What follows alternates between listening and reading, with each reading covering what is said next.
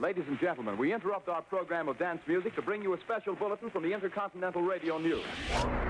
It's time for a Peculiar Podcast. In your wildest dreams, you could not imagine the marvelous surprises that await you. Hosted by Pat Cashman. He had a fiery quality in- on the stage and off the stage, and he was gorgeous to look at. And back by his side, Lisa Foster. She has tattoos. She's cool. She's dangerous. Broadcasters turned rogue podcasters. it's just a real nice surprise. They're back and on demand. Just press a button. See, you're on. Ready or not, it's Pat and Lisa. Some people without brains do an awful lot of talking, don't they? Yes, I guess you're right. Quiet, numbskulls. I'm broadcasting. Can you dig it? Yeah, yeah, I can dig it, yeah. It's loving time. Time. Okay, so I have recently taken to talking to my granddaughters. Uh, they have little uh, phones now, so we text back and forth. Wait, I can't. they I have can't- smart. They have cell phones. Yeah, At what age? uh, I think uh, one was just born, and then the other one is about a year. Wow. Uh huh. No, they they're, they're you know um, nine and and six, I think, something like that. Getting Let's younger and younger, isn't it? Yeah. Now they're not genuine cell phones where they can get around and rack up a bunch of minutes, but I can exchange texts with them through Wow. some, some sort of device that they have. It's essentially a toy, but I can text. Wow. And so, uh, for the, one of the granddaughters, she loves knock knock jokes, and so that's what we do each night. I I offer a new knock knock joke, or she gives me one, uh, where I either give her the complete joke or I will give her the setup, and then she has to come up with the answer. and it's not that great, but this is the joke, okay? And you'll have to do the uh, who's call who's it? You know, uh, who is it? Okay, so do I start? No, I'll start. Oh, I always forget who starts. Yeah. It, well, the teller of the joke is the one that starts. Oh, got it. Okay. I'm See, I don't- serving this up, okay? I, I don't even So know we- how it works. Here we go. Knock. Knock, knock. I mean, wait, who's there? We'll start again. yeah, that's right. You say who's there. Okay, you ready? Yeah. Okay. Knock. But why aren't you saying knock, knock? You're supposed Would to you please just do your job? Okay, say All it right. again. Do it again. You're confusing me already. Yeah, well, maybe that's what happened with her. Okay, here we go. Knock. Who's there? Opportunity. Opportunity who? See? No, that was the end of the joke. So is that a saying that opportunity only knocks once? Yeah. I didn't know that was a saying. That's not Really? a saying. Sure it is. I'm gonna go look it up. I think It's you're only wrong. one of the That's top prob- ten sayings of That's all probably why time. your joke's so lame. That isn't a real saying. It is too. Somebody's knocking. Should I let him in? Lord, it's the devil. Would you look at him? I've heard about him, but I never dreamed he'd have blue eyes and blue jeans. Well, uh, this is a I didn't make this one up. Drugs are never the answer, unless the clue is narcotics, five letters. All right, let's just stop doing this. Wait. This is, we can record over this again, can we? yeah, no, we're not. We're leaving it. let's we're just- leaving it. Can, okay, say it again. I'm focused completely on the joke. Say the drugs one again. No, it's not important. Anybody who cared could listen you back don't, again. You don't have to be mad. Just say it again, and I'll listen more Hey, carefully. you know what's making headlines? What? Corduroy pillows. Quarter. Uh, that's funny. Now, see, that's funny. Like that one? Yeah. Did you hear about the dyslexic man who walked into a bra? Har, har, har. I can't believe you laughed that hard at that. I thought it was good for only one har. Okay. So uh, here we go. Here we're doing this again. You've been traveling a bit again. Is I there a have. season?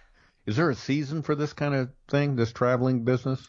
I'm typically home during the winter months and then start up again in February. And uh, then I'm home in the summer months and then I start up again in September. So, February is a winter month, As well, with, I consider winter like between Thanksgiving and January. That's to me, you know what I mean? November, December, January. to me, it has everything to do with the weather, and so I figure we're going to be winter wintered down here for a good long time to come. Mhm. At least in the Northwest, it's uh it's freakish this year. Yes. North and and like most people, completely fed up with it. Am I? Uh, as I as I've told you, and maybe listeners know, I've spent a lot of time down in Central Oregon this year, and man, it's just been snow all the time. Yeah. I mean, I forgot what the grass looks like.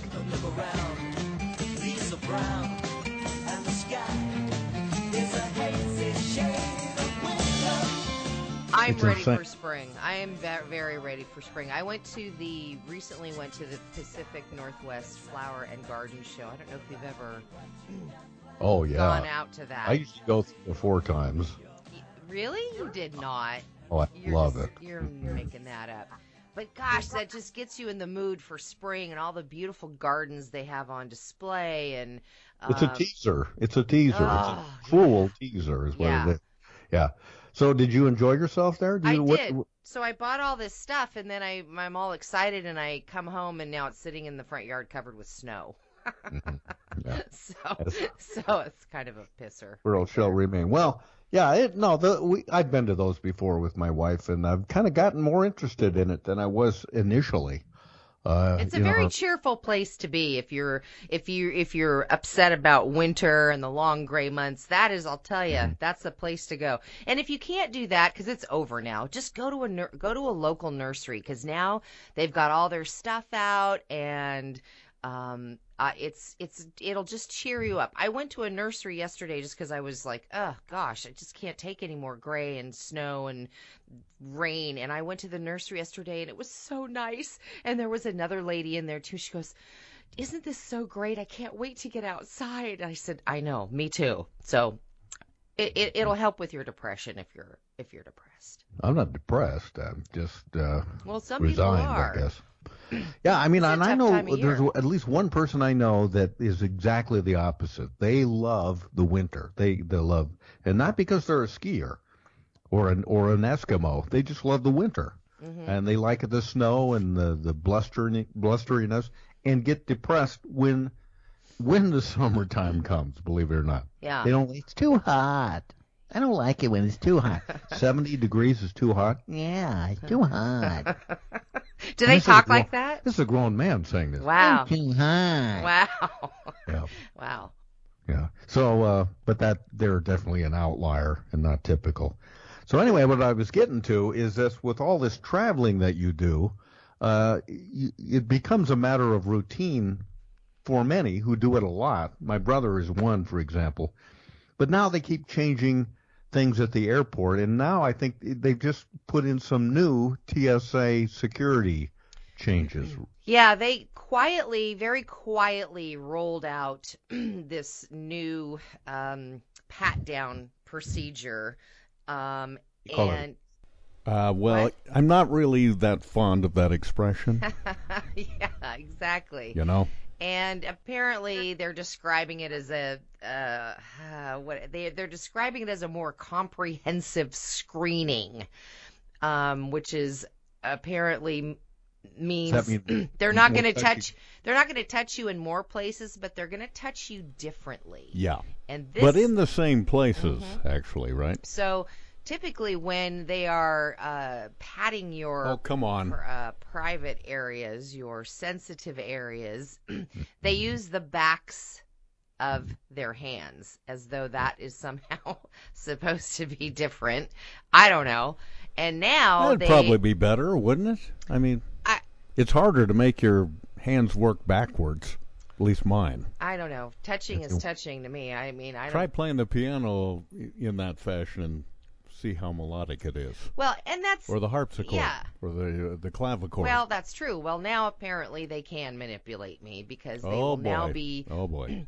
they will be using the backs of their hands for pat downs that really wounds. over sensitive areas of the body, but in limited cases they're apparently going to say, "Well, we need additional screening that involves patting down with the front of our hand, just Mm, just to mm. make sure that there's no threat there Yeah, in your in your sensitive areas. Like Bothell. So now they're gonna be using the front of their hands to just put their paws on us and Mm. make sure that we don't have any bombs or guns stuffed in our pants or in Yeah. our brassieres.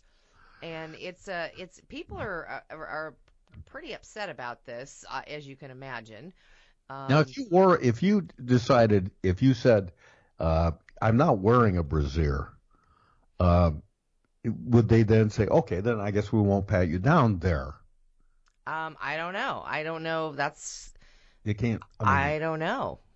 But but you know, you're you could be hiding something under, you know, let's see how I can say this delicately. If you have the um uh, the assets of a 20-year-old woman, you probably can't tuck anything under there. Now, when you start getting up into my age, hmm you can hide stuff under there.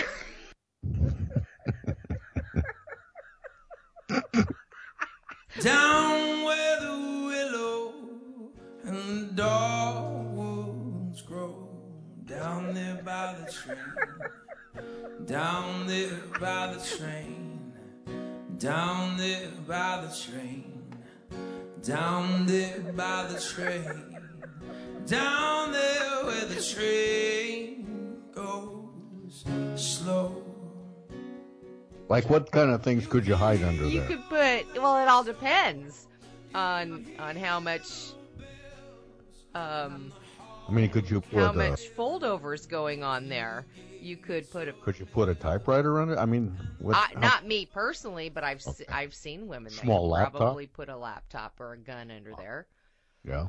So yeah, so I, um, I guess the TSA has let you know local, um, uh, you know local law enforcement know that listen, um, we're doing this now, so you might be getting some calls.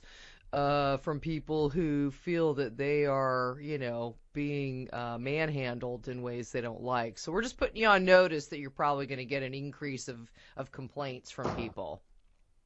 Yeah.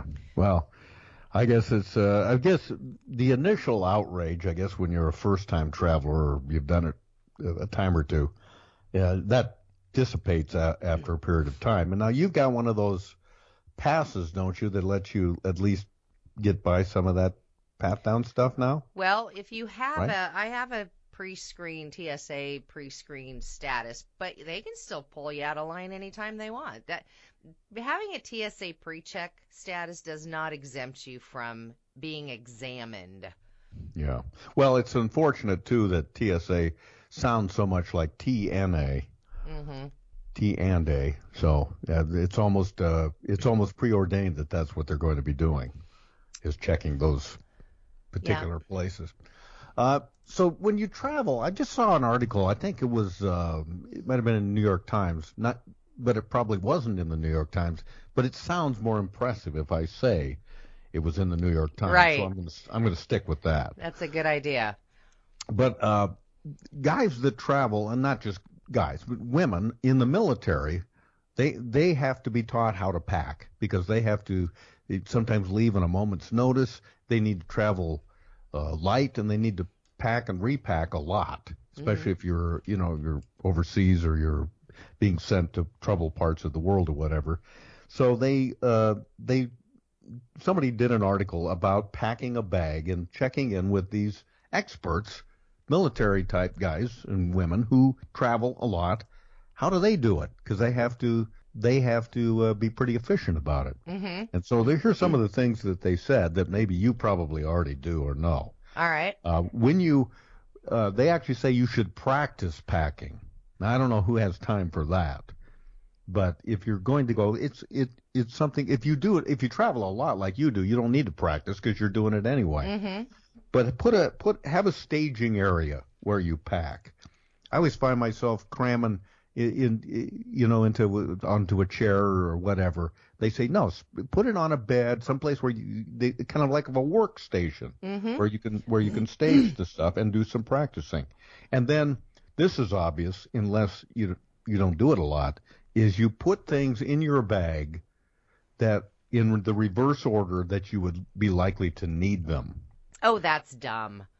Why no, would, in other, wor- in other words, dumb. you put your pajamas as the last thing you put in there because it'd be the first thing you might take out, or anything that would be among the first things. Actually, I, yeah, I spoke too soon. You're right. I always, I do. I stick this that stuff in the bottom and put my work clothes on top. And I mean, but eventually it's all coming out of the suitcase anyway. So what the heck does it matter?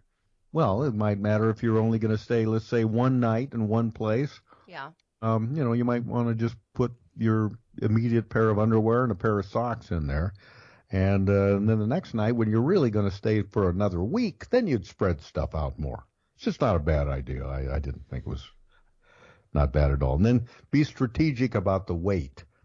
This is something I'm sure you've thought of that Yes. don't, don't pack your anvil, even though you're learning, even though you're learning how to be a blacksmith. It's, Right. uh, it's still not something you need, should take with you. So put lighter things in there and then distribute the things with weight conscious. Put like if when your bag is vertical, you put you put the heavier things on the right side Right. of the bag and then and, and, and so on so that the, the weight is distributed to your best advantage.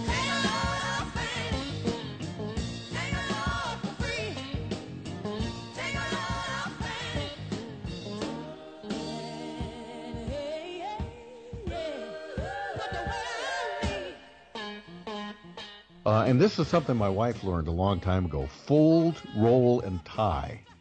So, like if if you're doing uh, socks or underwear, you you- roll them up, roll your underwear up like it, they're a taco or a burrito. Uh, it just makes more room available for other things. Yeah. I suppose. It's I about shape. I suppose. Yeah. If you're Build.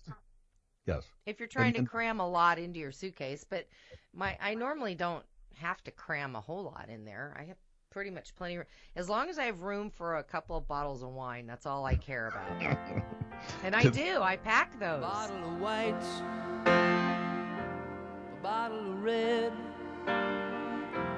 perhaps a bottle of rosé instead.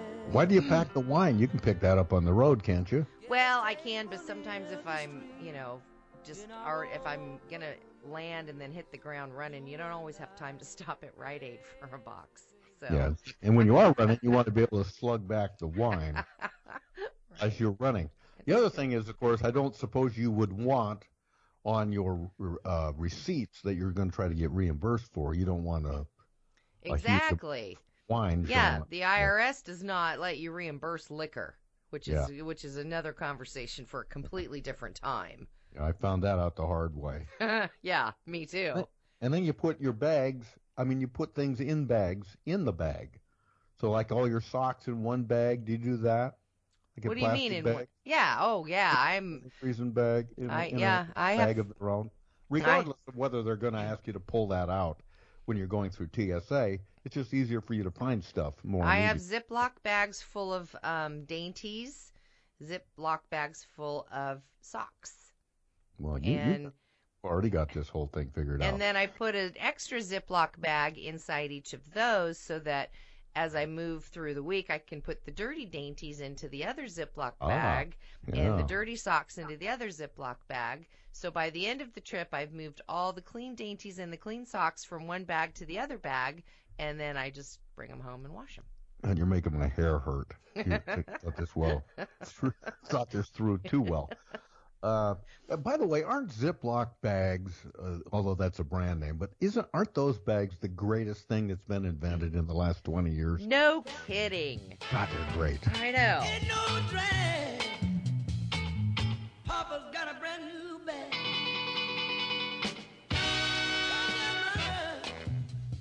And then uh, finally they say only pack what you need.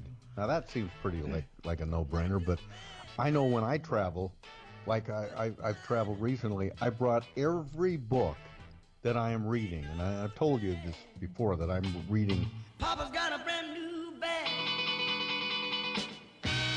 So I bring them all if I'm going to stay a place for a long time, because I thought, yeah, maybe I'll be in the mood to read this history book one night, and then maybe I want to go to this this uh, biography another night. So I better bring them all. Dumb idea. Yeah. It's uh, you're I lugging bring them around. I bring Yeah, one book.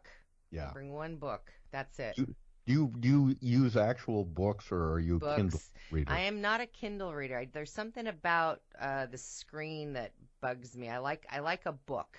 I Yeah, want to I want to see where I'm at. I want to. I, I and I know people make arguments that you can do all those things on a screen, but I just don't like it. I like the feel of a book. Plus, I read mostly at night before I go to sleep, and you're not supposed to have screens in front of you at bedtime because that disrupts your sleep. So I never heard that, but yeah. you haven't? sense. Oh yeah. yeah. Yeah. I I use the Kindle because I read at night too, but I'm, my wife is uh trying to go to sleep, and if I have one of those little you know those lights that clip into the book, Yeah. so you can read at night. Well, that that is always. It doesn't matter if I could be in uh, three rooms away, she can still see that light. I'm the same way. It has to be completely dark for me to go to sleep. I know that's the way she is. I mean, that we'll we'll be laying in a hotel room and we'll be going to sleep. Good night, good night. And then she goes, "Oh, that's bugging me. That's really bugging me." I'll say, "What?" That little red light on Mhm. the on the Yep. fire alarm. Uh, Yep. Can, That can you, bugs uh, me. Unplug the fire alarm? No. Yeah. What if there's a fire? Oh, it just really bugs me. So I have to get up, find a piece of tape or something Yep. to tape over the little red light. They so you're that- sell these. They sell these, and I've bought them. Uh, they're little blackout strips that you can take with you to a hotel that you can paste over the alarm clock, the microwave, the microwave, the thermostat. I have to go through the whole room and I take towels and I put it over the clock and I put it over the microwave and and sometimes there's that little sliver of light even though they have blackout curtains in the hotel. Yeah, there's that little that sliver. too, yeah. Here, I'm going to give you a hack for that. She's going to love this. So what you do, what you want to do is you want to go to the closet. Yeah. Once you go to the closet, you take out a hanger that has little clippy things on for your pants. I thought you were going to say sleep in the closet. You could do that. Then you take the little clip hanger thing and you take the edges of the curtains and you overlap them, roll them a little bit, and then clip those puppies shut, and there is no light that comes in. You want it darker. We kill the flame. Wow. I mean, you really thought this through. Was that your own idea? No, I somebody I read it uh, somewhere. I don't know where. Some some some site that said here's seven hacks for travelers, and I went, oh, that's a good one because I hate that little sliver of light that comes in. And then the other thing she can do, which I don't really like to do, is wear a sleep mask because it smashes my eyelashes, and I don't like that feeling of my eyelashes being smashed. But apparently, you can get little eye masks that have little cups in them, like little bras, and then your eyelashes aren't smashed. hmm Even though you might be. You know what No, I'm talking about, though? I couldn't have. I couldn't have any of that stuff on. Yeah, I don't really like having something uh, around my head or on my face while I'm That's why I sleeping. It's gave up very- Robin Banks. I, I don't want to wear a mask. It is a little. You have to get used to it, but that's another way to block the light out. So Okay, and then- well, then finally they say, uh, you know, pick the right bag and and and stay small. That's the trick of the military people. Stay small because you got to. You're the one who's got to lug it around. Oh, no kidding. Man, I'm tired lugging. I hate lugging luggage around. That's why they call it luggage instead of just udge. You need somebody to do that work for you anyway. You. I don't have people You never do see. that for me. You never see the president or you never see big time celebrities schlepping their their stuff around. Yeah, Uh, maybe. They themselves. Although um, one time uh, I picked up Jay Leno, the that Jay Leno at the airport, did? and I was so impressed that he was carrying his own bag and he had his suit on in a suit bag over his shoulder. There were no, he didn't have any sycophants with him, and nobody helping him. And I thought, yeah, that's kind of cool. And then he and then he handed it to you and said, "Take care of this." yeah, sure, What? boy. Well, I'm impressed. I didn't know this. I know everything about you. When did you pick up Jay Leno? What for? What happened? When? Was, it was in town uh, uh, for something, and the, I worked at King TV at the time, an NBC affiliate. He was host. He was the Tonight Show host at the time, and Right? So he's just in kind of rubbing shoulders with uh, the affiliates and that kind of stuff. And so he was in town. We got him on that show that I used to do almost live, as well. And And how did you get tapped to be his chauffeur? I don't know. I, I don't know. We just would kind of trade off stuff, whoever was available. I think I told you the time that I was. Um, now I have to think about his name. Oh yes, Ed Begley Jr. Oh yeah. He was in town Uh-huh. uh, doing uh, something for Seafair. And uh, again, King TV was one of the sponsors of Seafair this particular year. So we were down at the the at the uh, you know along the the shore watching the races and stuff like that. And Begley had made a couple of appearances, and he was on a talk show, and he did radio appearances and that sort of thing. And then at one at some point, somebody said to him, "Hey, you know what? Ed's got to go back to the airport today, and we uh, could we don't have anybody to take him back. Could you take him back, Pat?" I said, "Sure, yeah, I'll take him back to the airport." And I had my kids with me too. So we all we get in my car and uh, I'm driving Ed to the airport, and I and the truth of the matter is, he was in a show at that time called Saint Elsewhere. Did you ever that show?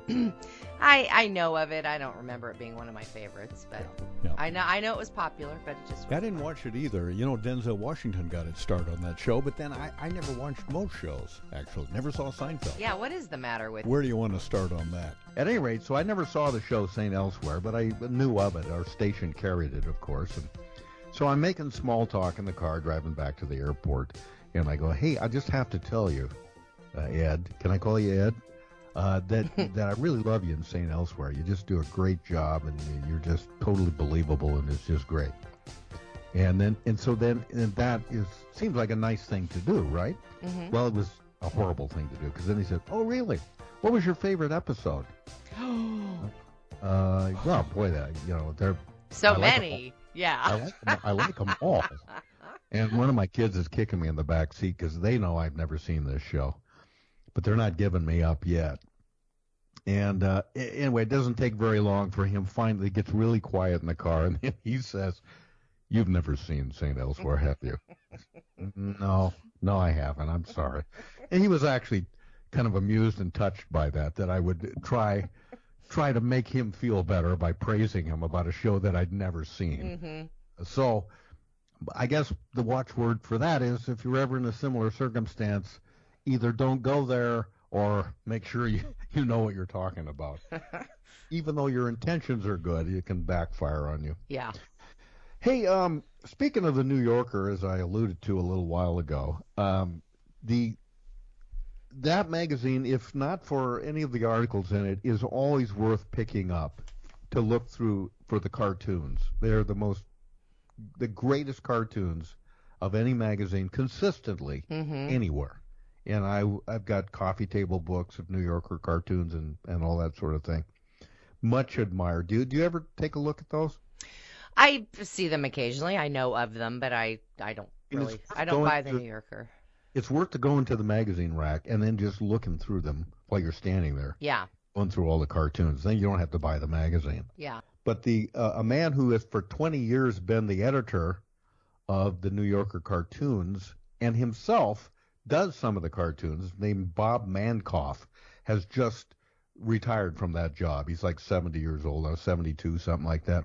He's going to go and teach humor at some university, and so he's going to stay active, but he's stepping down as the the man who basically decides which cartoons make the cut at the New Yorker and which don't. And you Mhm. can imagine how many submissions they have to go through. I mean, literally thousands of them hmm pour in all the time, and he's he's the final arbiter of making that decision. Uh, he he's working on a project now with a guy that uh, some other people that believe that you can use robotics and artificial intelligence to sort of at least, if not make those decisions about which cartoons are funnier, uh, at least winnow them down a little bit. That part kind of bothers me. I don't want a robot or some artificially intelligent machine deciding what's funny Mm. or or what's not. But maybe I'm making more of that than it is. But at any rate, as he stepped down, he offered what he thought were some of his personal best cartoons that he created and that he drew. And uh, in no particular order, they show one of them shows a doctor talking to a patient sitting in the doctor's office, and the doctor is telling the patient, "quote uh, Your coverage doesn't seem to include illness." So, the best cartoons are those that are that seem to be the most true. hmm Another one has a guy. In fact, this one is so well known. uh, as a cartoon that it has been that this the wordage has been replicated on uh, a number of T-shirts and things, including thongs. Uh huh. And it's uh, he's on the phone at his office and he's saying, "No, Thursday's out. How about never? Is never good for you?" and then one of his other favorite cartoons is "What Lemmings Believe," and it shows a bunch of lemmings running to the edge of a cliff, and then the lemmings go straight up into the air and into the sky. that is what lemmings believe. Yeah, yeah, very Uh, cute. then a woman is talking to her husband saying, I'm sorry, dear, I wasn't listening. Could you repeat what you've said since we've been married? that one's very relatable to me. It's like when I will ask my wife, I'm sorry, I didn't hear what you said. Would you say, could you say that again? She says, Where do you want me to start? Like about a month ago? Another guy saying, I can't promise I'll change, but I can promise that I'll pretend to change. That cartoon's pretty old, but it's still Mhm. Still works really well today. Yeah. And then uh, he said he's kind of embarrassed by this one because it's so stupid, but then he finally rationalized that well, stupid. Uh, if people like it, then it's maybe it is stupid, but it, it's still meritorious because people like it, and it shows uh, it shows two doors. Uh, it, above the doors is a sign that says Hamlet's Duplex, and one door says the numeral two and B, two B, and then or says not two B. very cute. Yeah, cute. Yeah, very cute. In a word, cute. We're talking about uh, things uh, that uh, we'll miss, and one of them, I don't know if you know this, but w- if I have the TV set on, I mean, d- what's your default station when you're not even watching TV, but you have it on and with the sound down? Um, I typically don't. Uh, I just at home. I just I don't have cable, so I just have it on. Um, I don't know. I it depends on- the time of day. But if I'm at a hotel, I'm typically I typically have it on uh, a news station, CNN, MSNBC, and if I just can't take any more news, I I just flip it over to TBS, and that way I or can if you don't watch. want any more, or if you don't want any more news, you can turn it over to Fox News.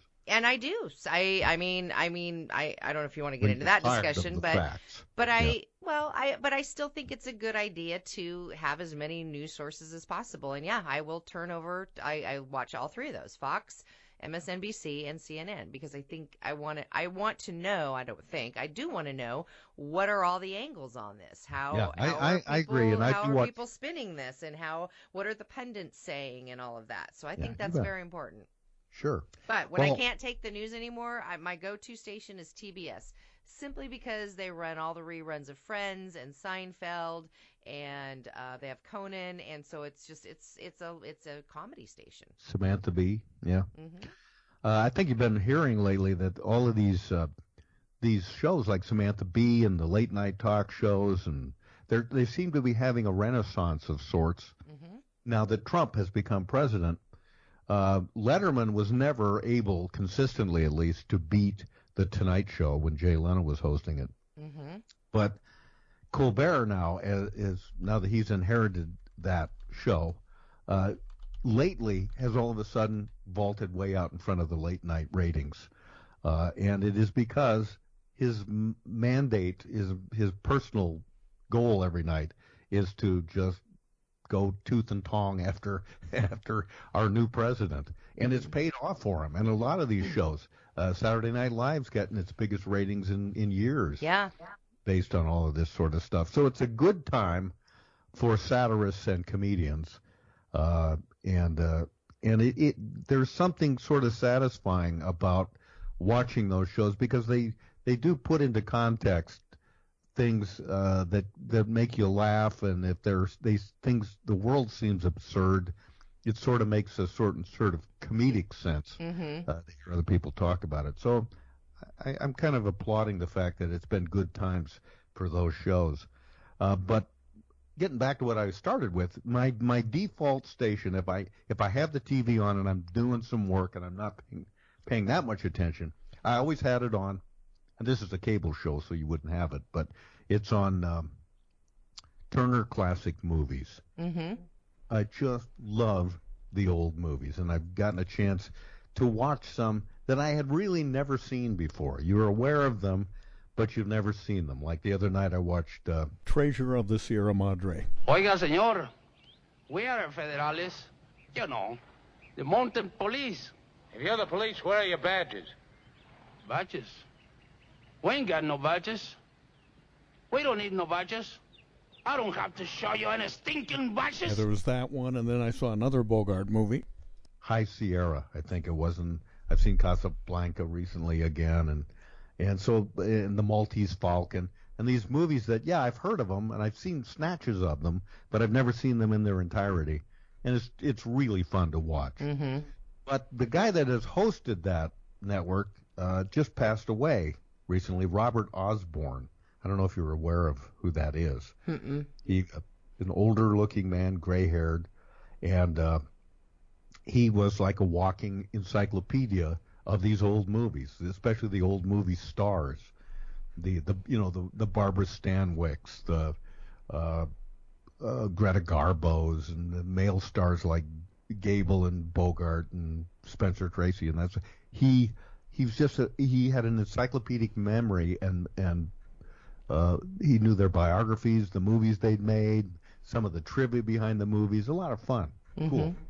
Uh, but he just died uh, at the age of 84. What I thought was interesting was that he's from the little town of Colfax over in eastern Washington, where they had a little crummy movie theater, and he invested in a Rose Theater in Port Townsend that is still active, and they have a film festival there and everything every year.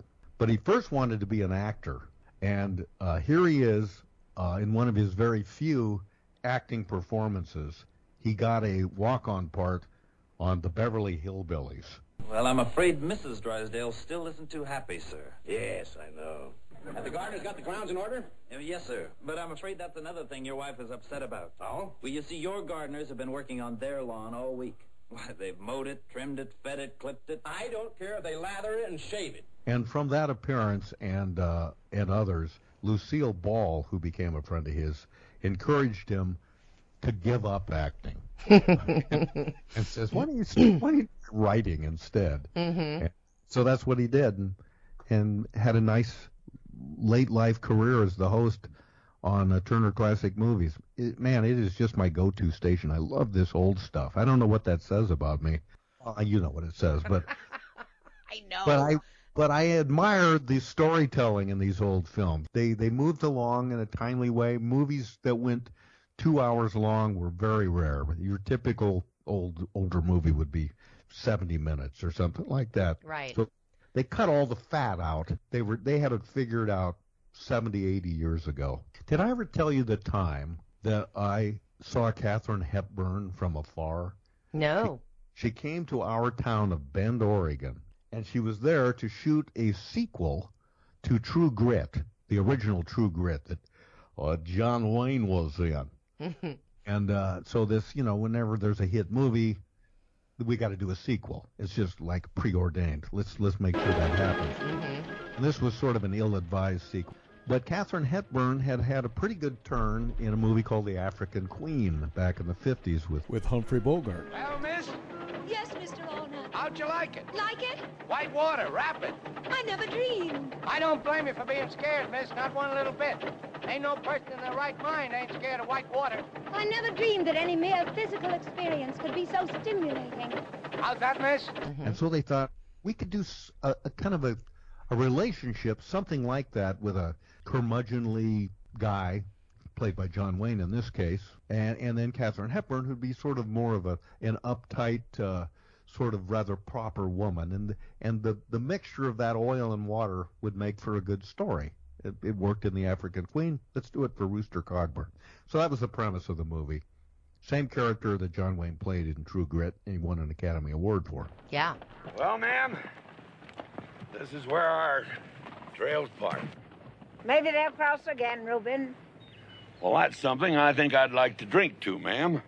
After that vow you took on the river? Well, when a soul needs reviving, thou shalt reach for help. Book and chapter? Rooster Cogburn, 1880. Uh, the movie was kind of a turkey, but but it did bring both of those stars to the little hamlet of Bend, Oregon, as a kid. And one day uh, I saw Katharine Hepburn. Somebody pointed out, "There's Katharine Hepburn walking over there," and I thought, "Oh, that's that's kind of cool." My dad had a insurance office on a street, and directly kitty corner to his office was a gift shop. And the gift shop was run by a really grouchy old guy. I mean, he he was just uh, an old puss, and he especially hated kids. and if you went into the gift shop, uh, first of all, if you're a kid, he immediately starts staring you down. He doesn't want you in there, even if your intent might be to buy something. Maybe I'm shopping for Mother's Day or something. Yeah, well, kids are trouble. And uh, and so he put these little placards everywhere. Uh, you, you've seen the kinds like uh, "lovely to look at, precious to hold. If you break it, consider it sold." you know that kind of stuff. Warnings to everybody, kids especially. But then it turns out, really anybody Mm-hmm. that came in there and was a little careless with with the merchandise or that he just didn't like, uh, he he'd do whatever he could to make their time there very brief. Mm-hmm. So Katharine Hepburn, my dad said, went into this gift shop one day, and uh, and then uh, he sees Katharine Hepburn go shuffling out of there shortly thereafter. My dad knew the the guy who ran the gift shop. He goes over and says, I think his name was Fred. Hey Fred, uh, I just saw a pretty famous person come walking out of your gift shop. He said, Oh yeah, I had to throw her out. God dang, what a pain in the ass. My dad said, oh, What are you talking about? That that was Katharine Hepburn. I don't know who that is. All I know is she kept touching some of the stuff. And I said to her, Look, lady, if you touch any more stuff, I'm throwing you out. and she touched some more stuff. So I threw her out. Wow. That was that. They weren't impressed with uh, the big uh, Hollywood type down in my little neck of the woods. You had one brush with greatness. And I think you were working at a bank, and it was a singer who had one hit. It was a woman named Maria Muldaur. Remember that? Midnight at the oasis. Send your camel to bed. I do. Well, well, but I also had my other brush with Harrison Ford, so I didn't Oh, have yeah, I didn't have about one. I didn't have one. I had several. Yeah, But, do you think uh, we should get Harrison Ford to uh, relinquish his pilot's license by now? Yeah, that's kind of scary. That's Yeah. uh, that's a little bit scary. People Um, don't know. How Almost old is he? Well, I, he's got to be in his 70s, doesn't he? Yeah. And I think, you know, 70 or, you know, as, as I'm getting in that direction myself, I think that's the cutoff point uh, at which it, after that you have to stay indoors. Yeah, for flying and driving, you think Driving, should be revoked?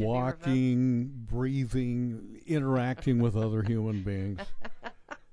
I'm sorry, Mr. Cashman. Just go away now. We can't have you I here. know it's dangerous. My grandmother, when she was getting up there, nobody, none of us wanted to get in the car with her because she would just take left turns whenever she felt like it. She'd, she just, she just drive wherever she, she just stopped the car in the middle of the street if she needed to look for something in her purse. I mean, she just, we none of us wanted to get in the car with her, and mm. and and none of us wanted to hurt her feelings. Well, yeah. So whenever whenever we're at a restaurant or we're somewhere and somebody's we everybody would hustle to try to get into somebody else's car so they wouldn't have to drive with grandma. It was hair raising to drive with grandma.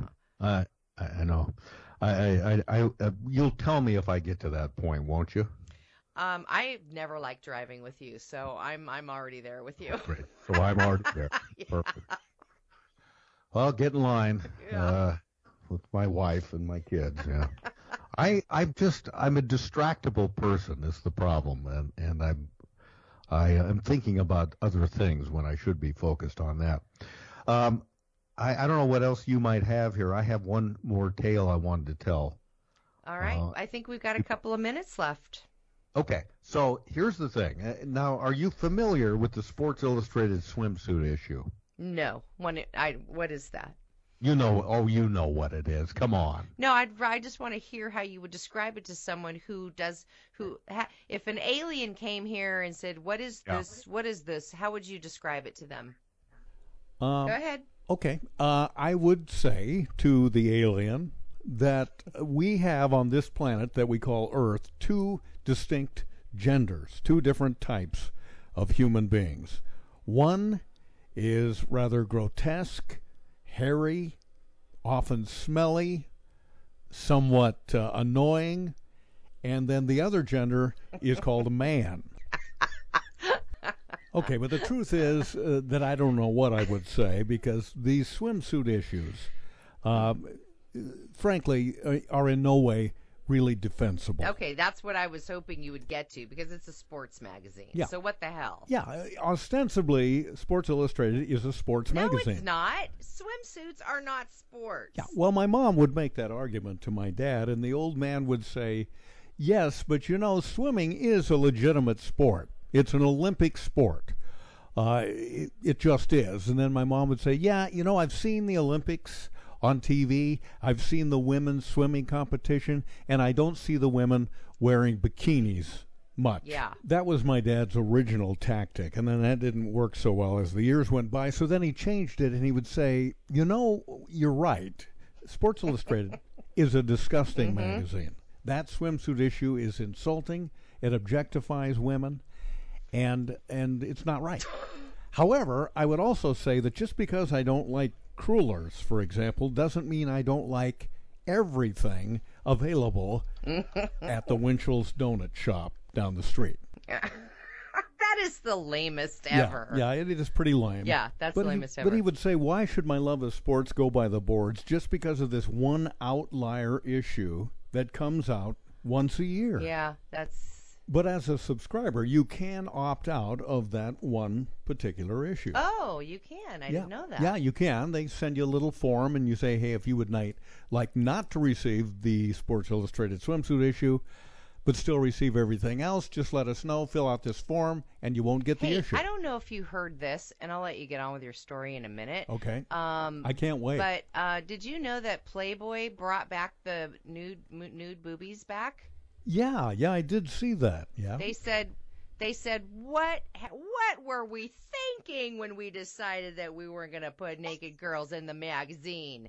And then just uh, I guess it's been it's just recently like last month or so they said Yeah, yeah, right. It, it's like National Geographic deciding to say we're not going to put any more pictures of land features or animals in our No, magazine. it's not. That is nothing like it. Well, That's and- nothing like it at all. Well, in these new times, I'm sure Playboy wanted to appear enlightened, and so they dropped the Yes, the, the nude photos.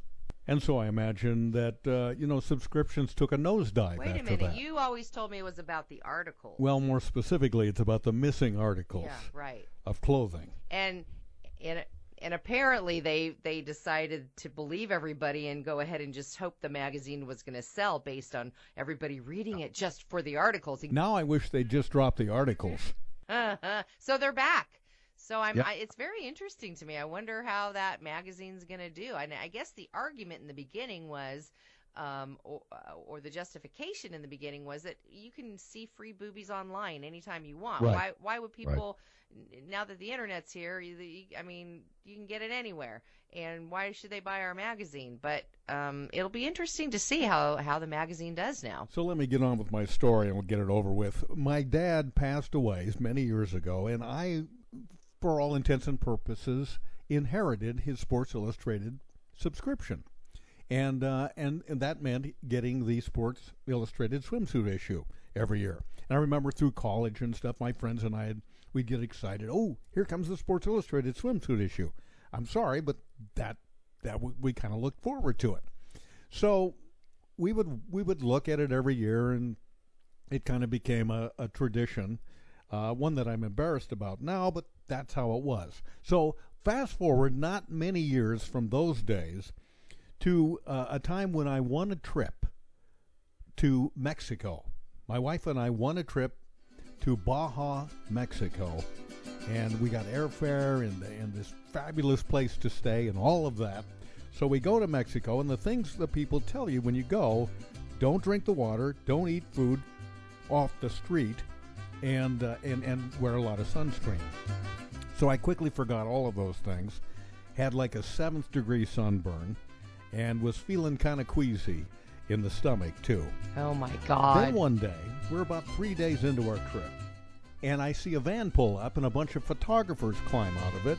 I come to find out They are Sports Illustrated swimsuit issue photographers. They are there for a swimsuit shoot.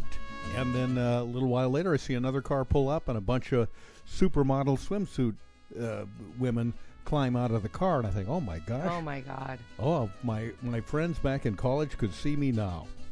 Next day, uh, I, I get word that they're going to do a shoot right out on the beach, right in front of uh, the place where we're staying. So I waddle my way down to the beach. Are you sure you weren't? My just wife is not that? too happy about it. I said, No, I'm just going down because I want to catch some sun.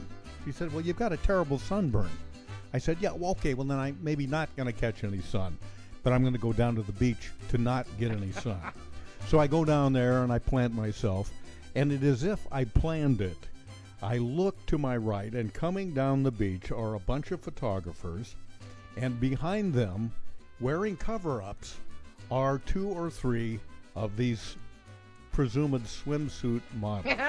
They're going to do the shoot, as it turns out, right in front of where I'm sitting on the beach. I could not believe my good fortune. This is the greatest thing that could possibly happen.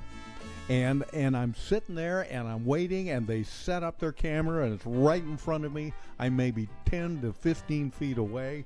An unbelievable stroke of good luck and then I feel something in my uh, lower regions around the stomach area making a noise like whoa and I knew what was coming and it was coming fast. It was coming like a freight train.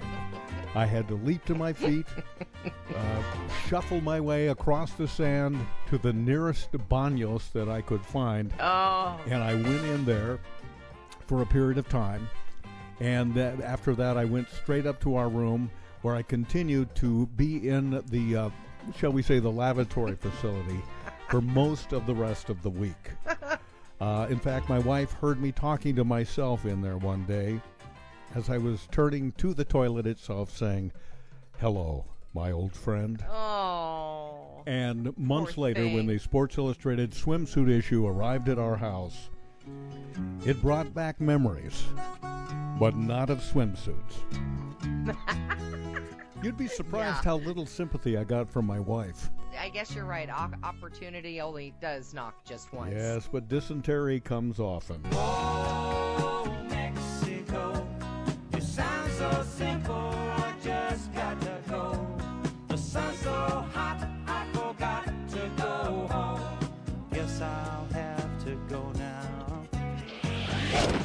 Thanks for listening to Peculiar Podcast. Hey, goodbyes. Join Pat and Lisa online at peculiarpodcast.com. The gift that keeps on giving the whole year. And on the Peculiar Podcast Facebook fan page. Sweet. On Twitter at Peculiar Podcast, at Mr. Pat Cashman, and at Foster Chick. Join us and live in peace, or pursue your present course and face obliteration.